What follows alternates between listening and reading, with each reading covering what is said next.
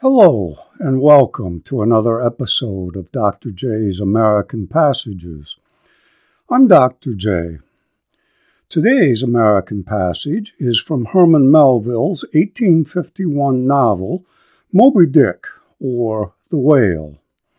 Over the years, I've occasionally been asked by the fellow sitting on the bar stool next to mine what I do. When they find out, they almost always want to talk about a book.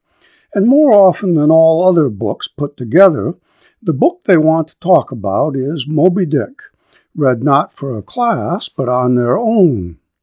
Moby Dick is a book one wants to talk about, but those who've read it often feel themselves to be one of those isolatoes Melville writes of, each alone and different in this world, a feeling which reaches its apogee in the passage I've chosen for today in the character of Pip. Though I taught a course that included Melville regularly for 40 years, I only taught Moby Dick in its entirety once. But not because I've turned away from those writers now grouped together under the heading Dead White Males. Rather, Moby Dick is simply too much to include in a course, a whale of a book, and it doesn't benefit from being made a forced march.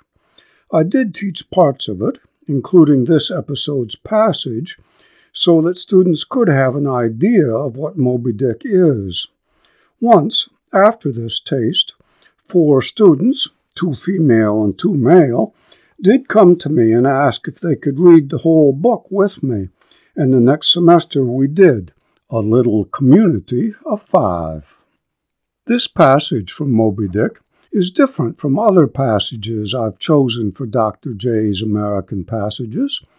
My organizing principle for Dr. J's American Passages is choosing passages that are not only great literature, but that address the question put by Hector St. Jean de Crevecoeur What is the American? This new man?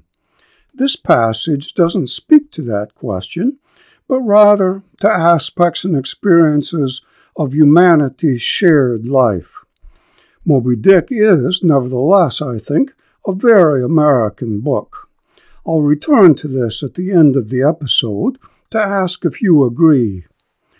This passage needs little introduction. You all know the basic story even without having read the book.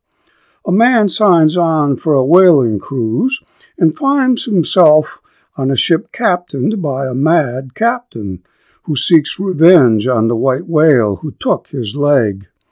In this passage, there are three named characters Pip, the captain's black cabin boy, Stubb, the second mate, who commands one of the small boats that row after the whales once they're spotted, and Tashtego, the harpooner of the whaleboat Stubb commands, a full blood New England Indian. Pip is not a sailor, or even yet a man, but when one of Stubb's crew is injured and unable to row, Pip is pressed into service. The first time he lowers with Stubb, he manages to do all right despite his nervousness and lack of experience. The second time, though, doesn't go well, and another time after that, even less well. Let's listen. Now, upon the first lowering, the boat paddled upon the whale, and as the fish received the darted iron, it gave its customary rap, which happened in this instance to be right under poor Pip's seat. The involuntary consternation of the moment caused him to leap paddle in hand out of the boat, and in such a way that part of the slack whale line coming against his chest, he breasted it overboard with him, so as to become entangled in it, when at last plumping into the water. That instant the stricken whale started on a fierce run, the line swiftly straightened, and presto, poor Pip came all foaming up to the chocks of the boat, remorselessly dragged there by the line, which had taken several turns around his chest and neck. Tashtego stood on the bows. He was full of the fire of the hunt. He hated Pip then for a poltroon. Snatching the boat knife from its sheath, he suspended its large edge over the line, and turning towards Stubb, exclaimed interrogatively, Cut? Meantime, Pip's blue, choked face plainly looked, Do, for God's sake! All passed in a flash. In less than half a minute, the entire thing happened. Damn him, cut! roared Stubb, and so the whale was lost, and Pip was saved. So soon as he recovered himself, Pip was assailed by yells and execrations from the crew. Tranquilly permitting these irregular cursings to evaporate, Stubb then, in a plain, businesslike, but still half humorous manner, cursed Pip officially, and that done, unofficially gave him much wholesome advice. The substance was, never jump from a boat, Pip, except. But all the rest was indefinite, as the soundest advice ever is. Now, in general, stick to the boat is your true motto in whaling, but cases will sometimes happen when leap from the boat is still better. Moreover, as if perceiving at last that if he should give undiluted conscientious advice to Pip, he would be leaving Pip too wide a margin to jump in the future, Stubb suddenly dropped all advice and concluded with a peremptory command Stick to the boat, Pip, or by the Lord, I won't pick you up if you jump. Mind that. We can't afford to lose whales by the likes of you. But we are all in the hands of the gods, and Pip jumped again. It was under very similar circumstances to the first performance, but this time he did not breast out the line, and hence, when the whale started to run, Pip was left behind on the sea, like a hurried traveler's trunk. Alas, Stubb was but too true to his word. It was a beautiful, bounteous blue day, the spangled sea calm and cool and flatly stretching away all round to the horizon. Bobbing up and down in that sea, Pip's ebon head showed like a head of cloves. No boat knife was lifted when he fell so rapidly astern.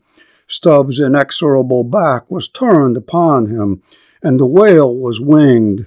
In three minutes, a whole mile of shoreless ocean was between Pip and Stubb. Now, in calm weather, to swim in the open ocean is as easy to the practiced swimmer as to ride in a spring carriage ashore. But the awful lonesomeness is intolerable. The intense concentration of self in the middle of such a heartless immensity, my God, who can tell it?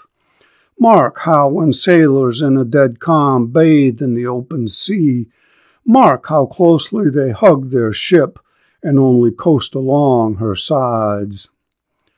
But had Stubb really abandoned Pip to his fate? No, he did not mean to, at least, because there were two boats in his wake, and he supposed, no doubt, that they would of course come up to Pip very quickly and pick him up. But it so happened that those boats, without seeing Pip, suddenly spying whales close to them on one side, turned and gave chase, and Stubb's boat was now so far away, and he and all his crew so intent upon his fish, that Pip's ringed horizon began to expand around him miserably. By the merest chance, the ship itself at last rescued him, but from that hour Pip went about the deck an idiot. Such at least they said he was. The sea had jeeringly kept his finite body up, but drowned the infinite of his soul. Not drowned entirely, though, rather carried down alive to wondrous depths, where strange shapes of the unwarped primal world glided to and fro before his passive eyes and the miser merman wisdom revealed his hoarded heaps.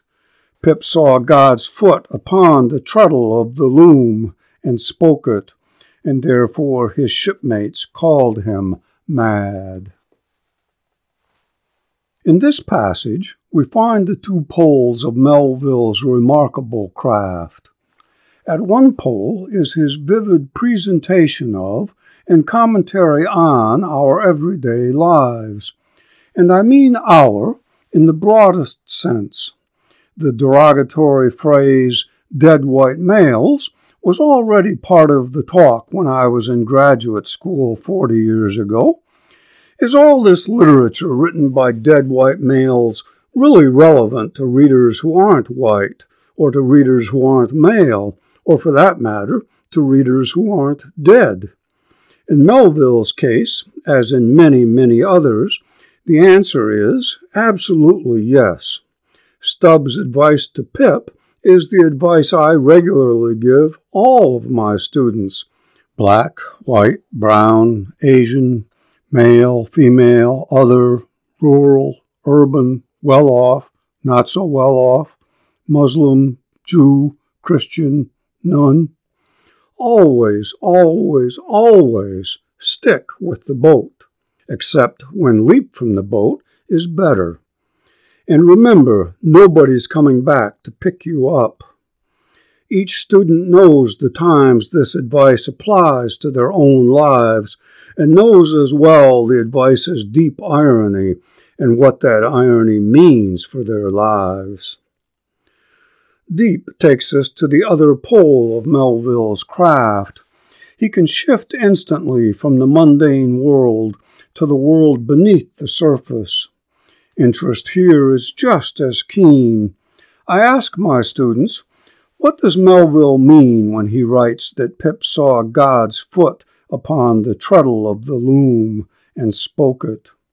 All propose tentative answers whether raised religious or not, or in what religion, makes no difference, as all recognize that we aren't in the world of received religion, but something more primal. Does it matter, I ask, that Pip is black?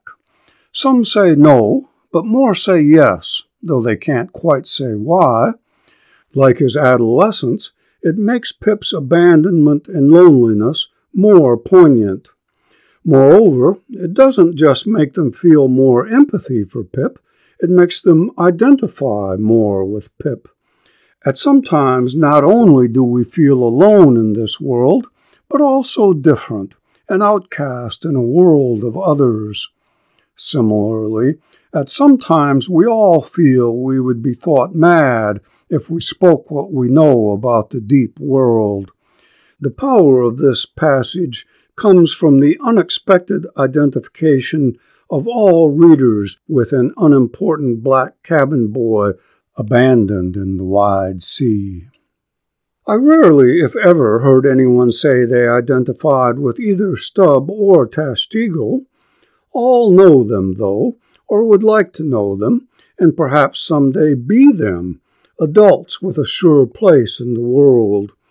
Neither Tashtego nor Stubb is a villain, despite Pip being abandoned by them. This is another feature of Moby Dick that makes the time spent with it so refreshing.